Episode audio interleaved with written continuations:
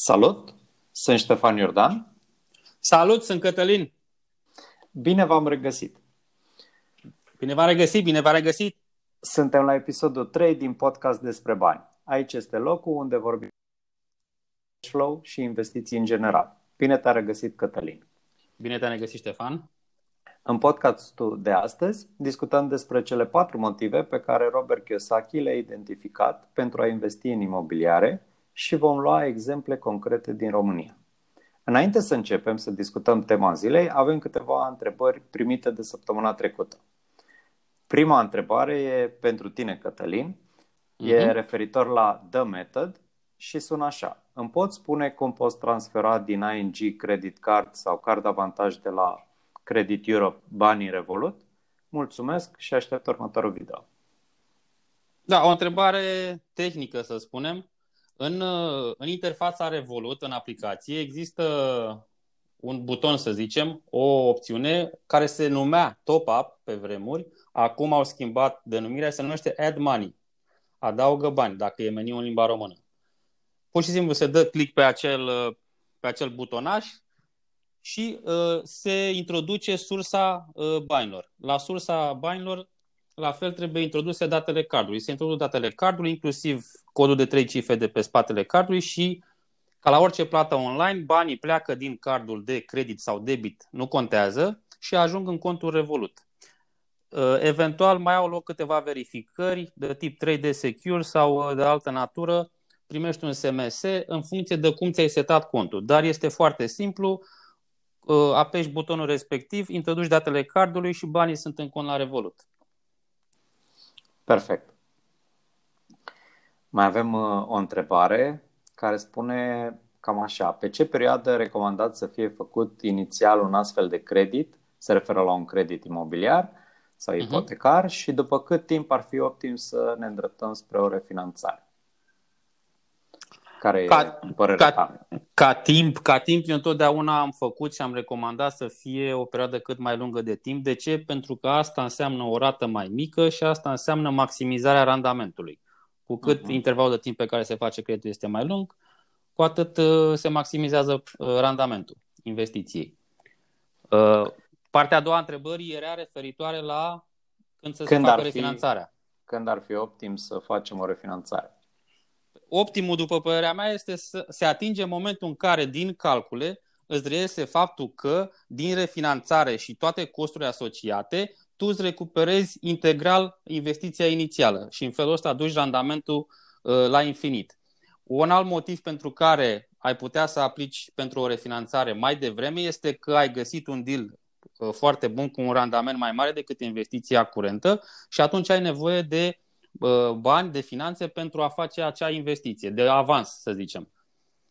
Acestea exact. sunt cele două situații, din punctul meu de vedere. Eu, ca perioadă de timp, Uh, întotdeauna îmi iau cea mai lungă perioadă de timp pe care o pot uh, alege la bancă și nu pot să spun că asta e o recomandare pentru că fiecare își face calculele lui, dar într-adevăr, cu cât perioada de timp este mai mare, cu atât uh, rata pe care trebuie să o plătești la bancă este mai mică. Uh-huh. Am observat uh, la un moment dat că diferența este foarte mică între 30 și 35 de ani. Există câteva bănci, nu foarte multe, în România, care îți oferă și posibilitatea de a face creditul pe 35 de ani. Poate dacă, dacă fiecare își face calcule și ajunge la concluzia că vrea pe 30 sau 35, asta ține de, de el. Uh-huh. Foarte bună cea de-a doua completare a ta, cea cu uh, refinanțarea în momentul când ai nevoie de bani, pentru că, așa cum am prezentat în episodul trecut, uh, așa a fost uh, cazul în uh, exemplu pe care eu l-am dat. Deci pot să spun că, din punctul ăsta de vedere, avem aceeași uh, abordare. Părere. Aceeași da. părere, da. Exact. Ok, să luăm următoarea întrebare de la Radu. Da? Okay. Când cauți o garsonieră pentru achiziție închiriere, în ce fel evaluezi imobilul în care se află? Ok, o întrebare grea, lungă. Da. Uh, e, e foarte mult de vorbit aici despre starea unui imobil și despre cum evaluăm imobilul în momentul în care cumpărăm pentru închiriere. Cred că putem să notăm și să facem un podcast sau chiar o serie de podcasturi separate despre întrebarea asta. Mm-hmm. În principiu, ca să ating un pic, eu nu mă uit la imobile care sunt mai vechi de anii 60. Acele imobile care nu mai sunt nici finanțate de bancă, anii 30-40 în București. Uh-huh. Cele care de obicei au chiar și risc uh, seismic mai mare, deși sunt în niște zone mai bune. Dar o vom nota și vom discuta despre asta într-un, uh, într-un podcast. Da, pentru că aici putem să, adică ar trebui adus în discuție nu doar imobilul, inclusiv cartierul, inclusiv orașul. Uh, rămâne, ne limităm doar la România, deci nu mai schimbăm și țara, da? Etajul, sunt mult mai mulți parametri. Cu o siguranță. lungă. Cu siguranță. Mai avem o întrebare uh, care discută așa. Ce te faci dacă începe nou indice care înlocuiește roborul să crească și chiriile să stagneze sau să scadă? Cum mai obține mult doritul randament infinit? Și zice că îi se pare că e o reclamă la Cămătări cu Acte podcastul. Bănuiesc că se referă la uh, bănci când spune Cămătari cu Acte. Nu știu la ce se referă, dar din ce înțeleg eu, întrebarea sună sau abordarea e ceva de genul aoleu să fiu atent când merg pe stradă că s-ar putea să-mi cadă o cărămidă în cap și să, să mor. Sau uh, uh, povestea cu drobul de sare. Exact, asta vreau să zic, că e o poveste românească cu drobul de sare. Cam asta, așa înțeleg eu abordarea. Dacă stai cu frica în sân că, aoleu, totul merge prost, uh, nu prea nu, cam așa o să-ți meargă și investițiile, de fapt. Nu prea ai ce să cauți în investiții, dar dacă le faci, cam așa o să-ți meargă și investițiile, din rău mai rău. Da. Fine, eu aș spune da. că eu aș spune că în primul rând mă simt flatat că am putea face o reclamă la bănci, deși nu cred că au băncile nevoie de reclamă de la noi, dar mă rog, dacă e vreo bancă care vrea să se asocieze, noi suntem deschiși vedem ce produse au și ce se potrivește.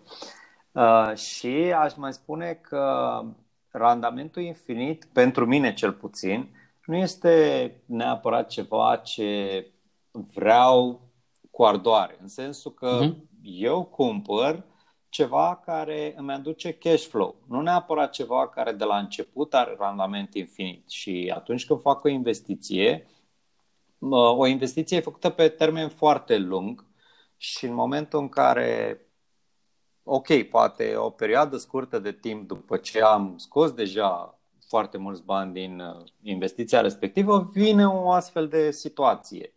Dar uh-huh. ea nu are cum să țină o foarte lungă perioadă de timp și să, să se alinieze lucrurile atât de rău încât uh, să se întâmple chiar așa cum uh, e Exact, exact. Iar ca, ca experiență de pe timpul crizei 2008-2009, vin și spun că dracul nu e chiar atât de negru. Da. da. În imobiliare, de obicei, dracul nu e chiar atât de negru. Piața e mult mai lentă, plus, plus orice problemă, din punctul meu de vedere cel puțin, orice problemă uh, a însemnat și, uh, și o oportunitate, o ocazie să învăț ceva, să cresc ca persoană, ca investitor, să devin creativ, astfel încât să rezolv acea problemă. Câtă vreme treaba merge bine, lucrurile merg bine, ă, tendința este ca perso- orice persoană să pice într-o comoditate și să se lenevească, să nu mai gândească, să aibă impresia că totul merge de la sine și totul e ok. Până când se întâmplă ceva. De fiecare când s-a întâmplat ceva pentru mine cel puțin, am avut de câștigat pe termen lung. Ok, cam asta au fost întrebările. Hai să trecem la podcastul de astăzi, să discutăm uh, care sunt cele patru motive pentru care Robert Kiyosaki investește mm-hmm. în imobiliare și să vedem câteva exemple din România. Primul dintre cele patru motive este fluxul de numerar sau așa cum i-am spus noi până acum și cum se regăsește pe internet, cash flow. Exact, exact. Deci în momentul în care deții o proprietate, în momentul în care faci o investiție într-o, într-un imobil, faci acest lucru ca să, când faci o achiziție, pardon, faci, o faci uh, ca să închiriezi acel imobil. Da? Și modul în care se face investiția astfel încât să fie profitabilă este să obții cash flow pozitiv. Eu mereu am recomandat și toate tranzacțiile pe care le-am făcut și le-am uh, încheiat au fost făcute în așa fel încât cash flow-ul lunar să fie pozitiv. Este o, o condiție de bază ca să fac o investiție. Dacă ies pe cash flow negativ și chiar pe zero, nu fac acea investiție. Pur și simplu. Uh-huh. Da?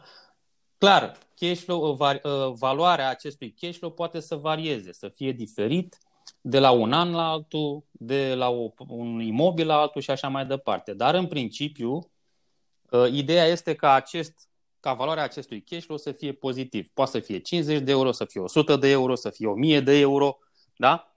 Dar indiferent cât Sigur. este, și un euro, important este să fie pozitiv, să nu fie zero sau să fie negativ. Sigur. Deci ăsta ar fi primul Eu... motiv sau primul avantaj. Te rog. Cred că, cred că cash flow e principalul motiv pentru care facem cei mai mulți dintre noi uh-huh. investiții imobiliare. Pentru mine este cu siguranță principalul motiv pentru care fac investiții imobiliare.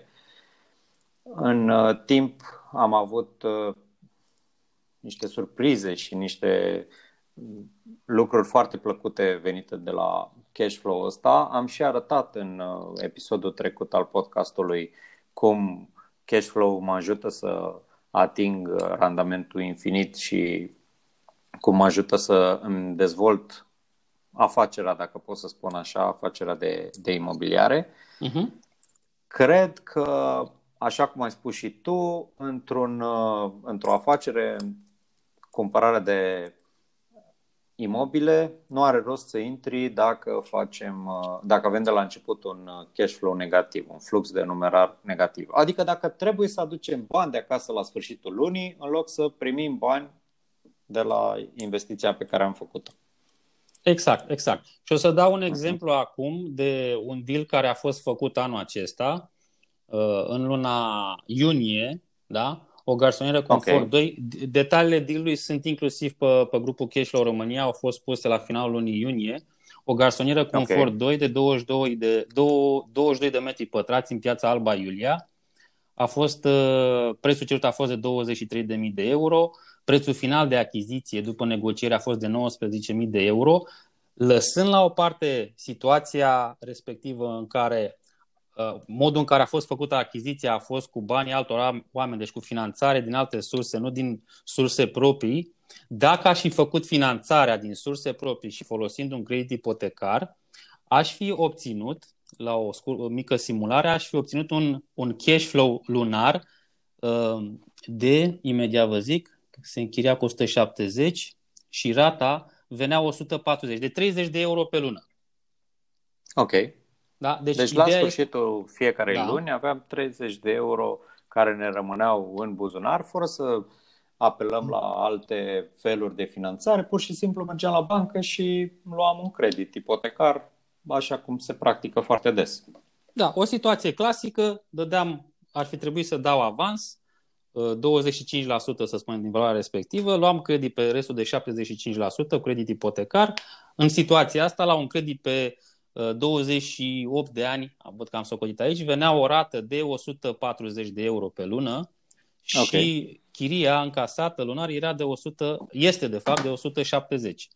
Spun okay. era pentru că cifrele sunt altele. Eu mă uit acum pe postare, cifrele sunt altele pentru că, exact cum spuneam, achiziția este, a fost făcută diferit cu altfel de credit. Dar ideea este că acel cash flow ar fi fost de 30.000 de euro. Uh-huh. Ok, deci 30, cine pardon, vrea să... 30, 30, 30, 30, 30. Da, Aș fi vrut eu 30 3... de mii. Așa e. 30 de euro lunar. Da. Deci cine vrea să vadă detalii despre uh, tranzacția asta poate să intre pe Facebook, pe grupul Cashflow România, să caute postarea din ce lună? Iunie, parcă? Iunie, imediat. Iunie. 29 iunie. Okay. Dacă... Ok, de- da. din 29 iunie 2019 și o să găsească acolo detalii despre cum uh, poate să cum s-ar fi desfășurat tranzacția dacă era uh, achiziționată prin uh, credit ipotecar. Da, iar ca să fie mai simplu să spunem, să dăm un exemplu realist din piața bucureșteană la ora actuală, pentru o garsonieră la care s-ar achiziționa cu 40.000 de euro, la care s-ar plăti un avans de 5.000 de euro, asta înseamnă un okay. procent de 12,5%, pur și simplu mergem pe conso.ro, da? Și facem o simulare scurtă care ar fi rata pentru așa ceva, pentru un astfel de credit. Ok. Deci s-ar închiria cu 250 de euro și să vedem la un credit imobiliar. Așa. Cât ar fi valoarea? Imediat, că Sigur. se gândește mai, mai greu. Conso. Vorbim de 30.000 de uh. de euro. ok.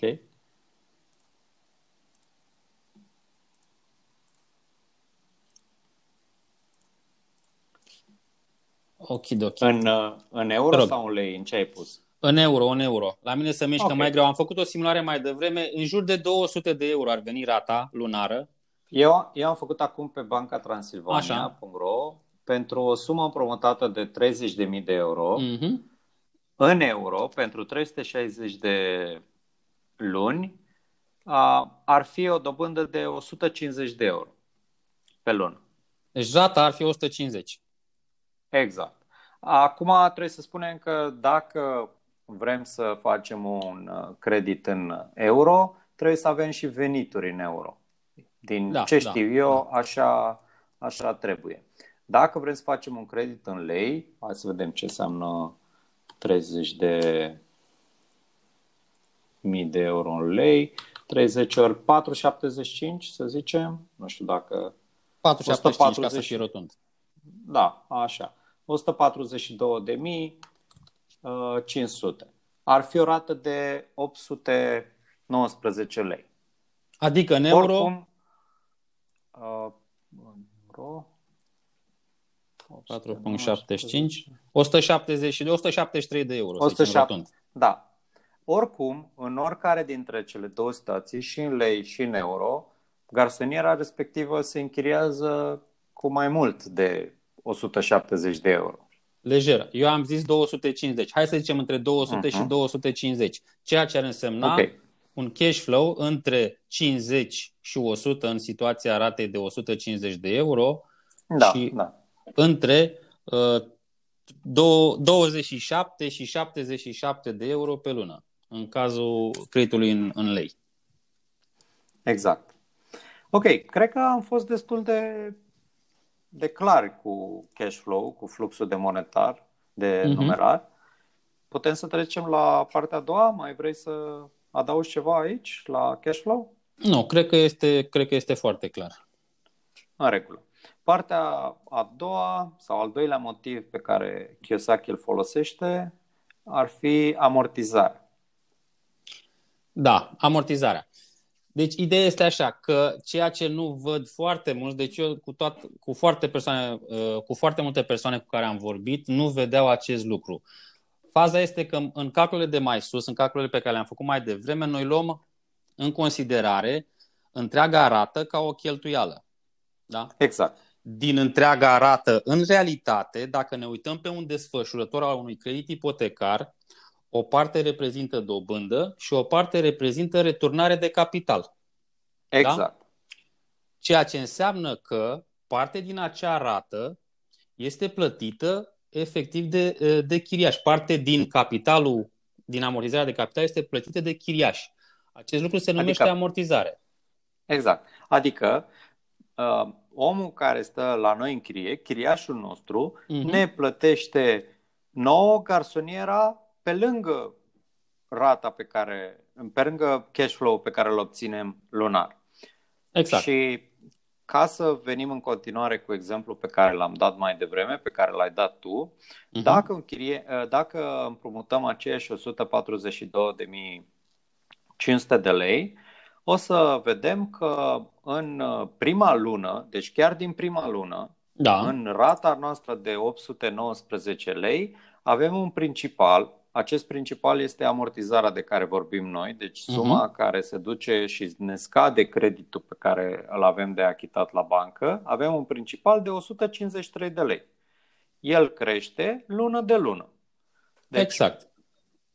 153 de lei pe lună sunt în plus față de cash flow pe care l-am obținut deja la primul punct, acela de 100 de 30, 30 între 30 și 100 de euro sau 50 și 100 de euro. Ceea ce înseamnă la un curs de uh, 4, 7, 1 euro, 4 lei și 75 de bani înseamnă un 32 de euro, 32 și ceva, 32 de euro să spunem, rotunjit.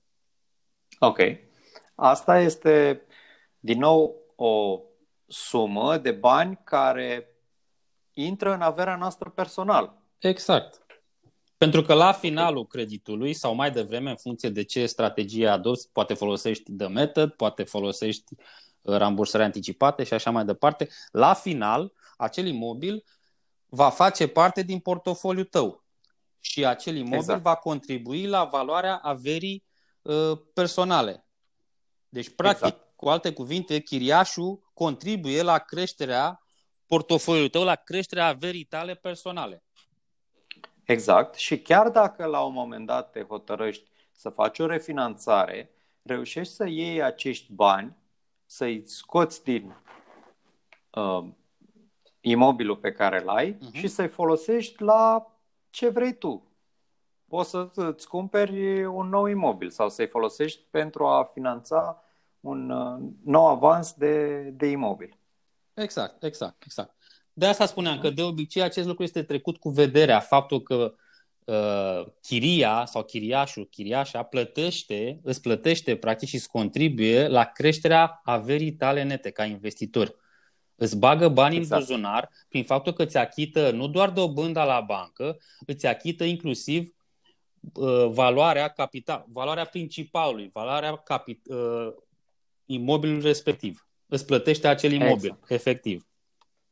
Exact. Al uh, treilea punct pe care Kiyosaki îl aduce în discuție ar fi deprecierea. Și aici am primit și un, uh, un comentariu. Uh, cineva spunea că îl interesează cum se poate deduce dobânda și uh, spunea că știe că poți să ai până în 5 imobile dacă ești persoană fizică uh-huh. sau mai multe dacă ești persoană juridică. Aș vrea să fac o completare sau o corectare, de fapt, poți să ai liniștit mai mult de 5 imobile dacă ești persoană fizică. Nu e nicio problemă, doar că ți se schimbă modul în care plătești impozit. Exact. Deci nu te nu ai uh, o problemă să ai mai mult de 5 imobile. Poți să ai 10 dacă vrei, nu e nicio problemă.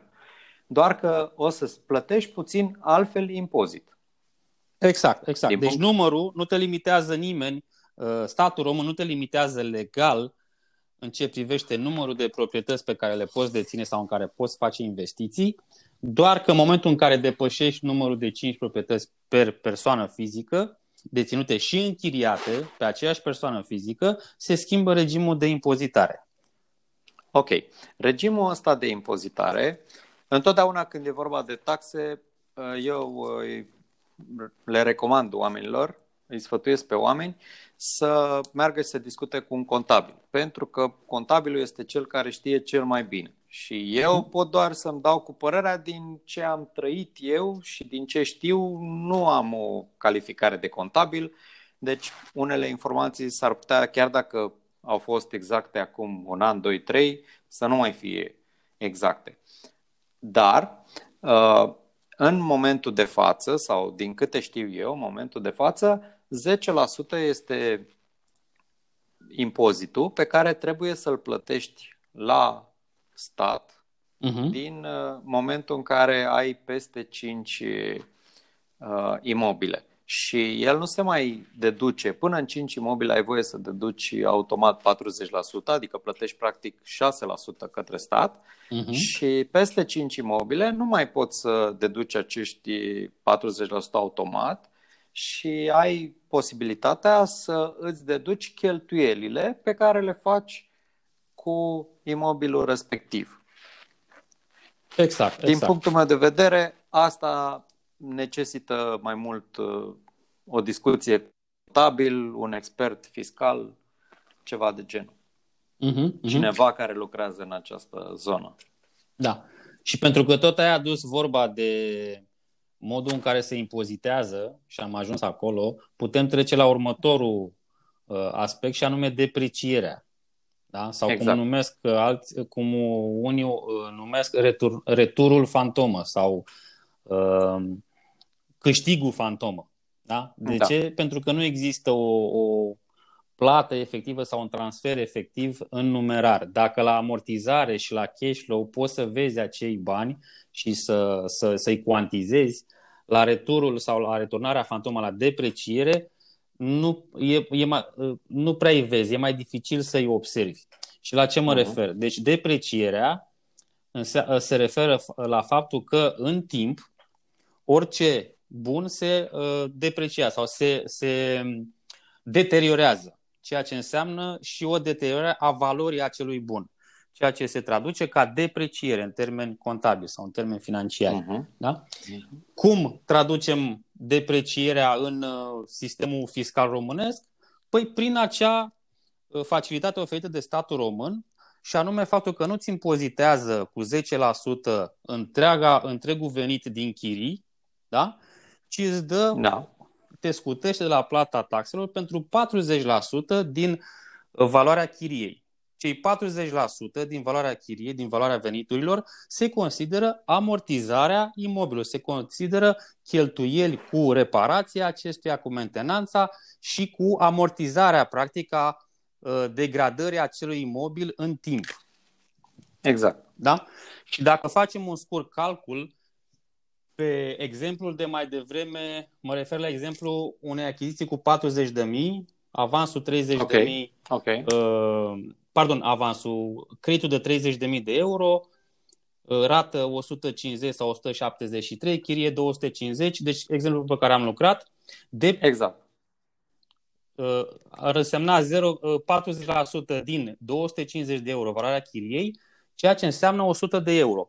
Deci pentru 100 de euro din cei 250, statul român nu-ți percepe taxe, ceea ce înseamnă exact. că tu economisești sau câștigi din depreciere 10% din 100 de euro, adică 10 euro. Dacă statul român nu ți-ar fi oferit această facilitate și tu n-ai fi câștigat această depreciere, ar fi trebuit să plătești în plus 10 euro pe lună taxe.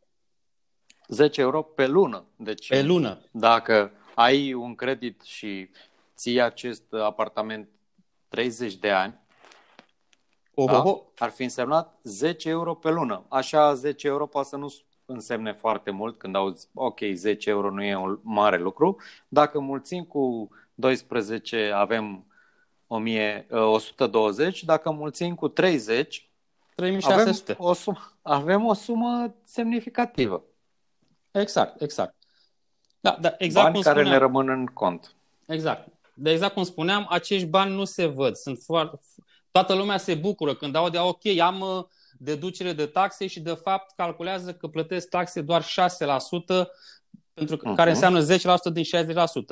Dar nu-și dau exact. seama că cei 40% reprezintă de fapt acea depreciere pe care statul român o ia în calcul și orice, mai multe state din, din lumea asta au uh, uh, legislație similară. Ok? Mai, okay. Avem, mai avem puțin timp. Am zis că ne încadrăm în 30 de minute. Hai să trecem da, la următorul. Așa e. Aprecierea e ultima. Aprecierea cea mai simplă. Care vorbim. Aprecierea exact. cea mai simplă. Toată lumea investește ca să și speră că se apreciază valoarea imobilului și după aia să vândă, să facă un flip și să scoată bani din nimic, doar din faptul că a cumpărat o proprietate la un preț mai mic și a vândut-o la un preț mai mare. Pentru exact. că s-a apreciat în, exemplu, în piață. Te rog. În exemplul nostru, aprecierea ar fi ca peste 10 ani să vindem proprietatea pe care am cumpărat-o cu 40 de mii și 10 ani e un termen luat aleator, cu 50 de mii, de exemplu.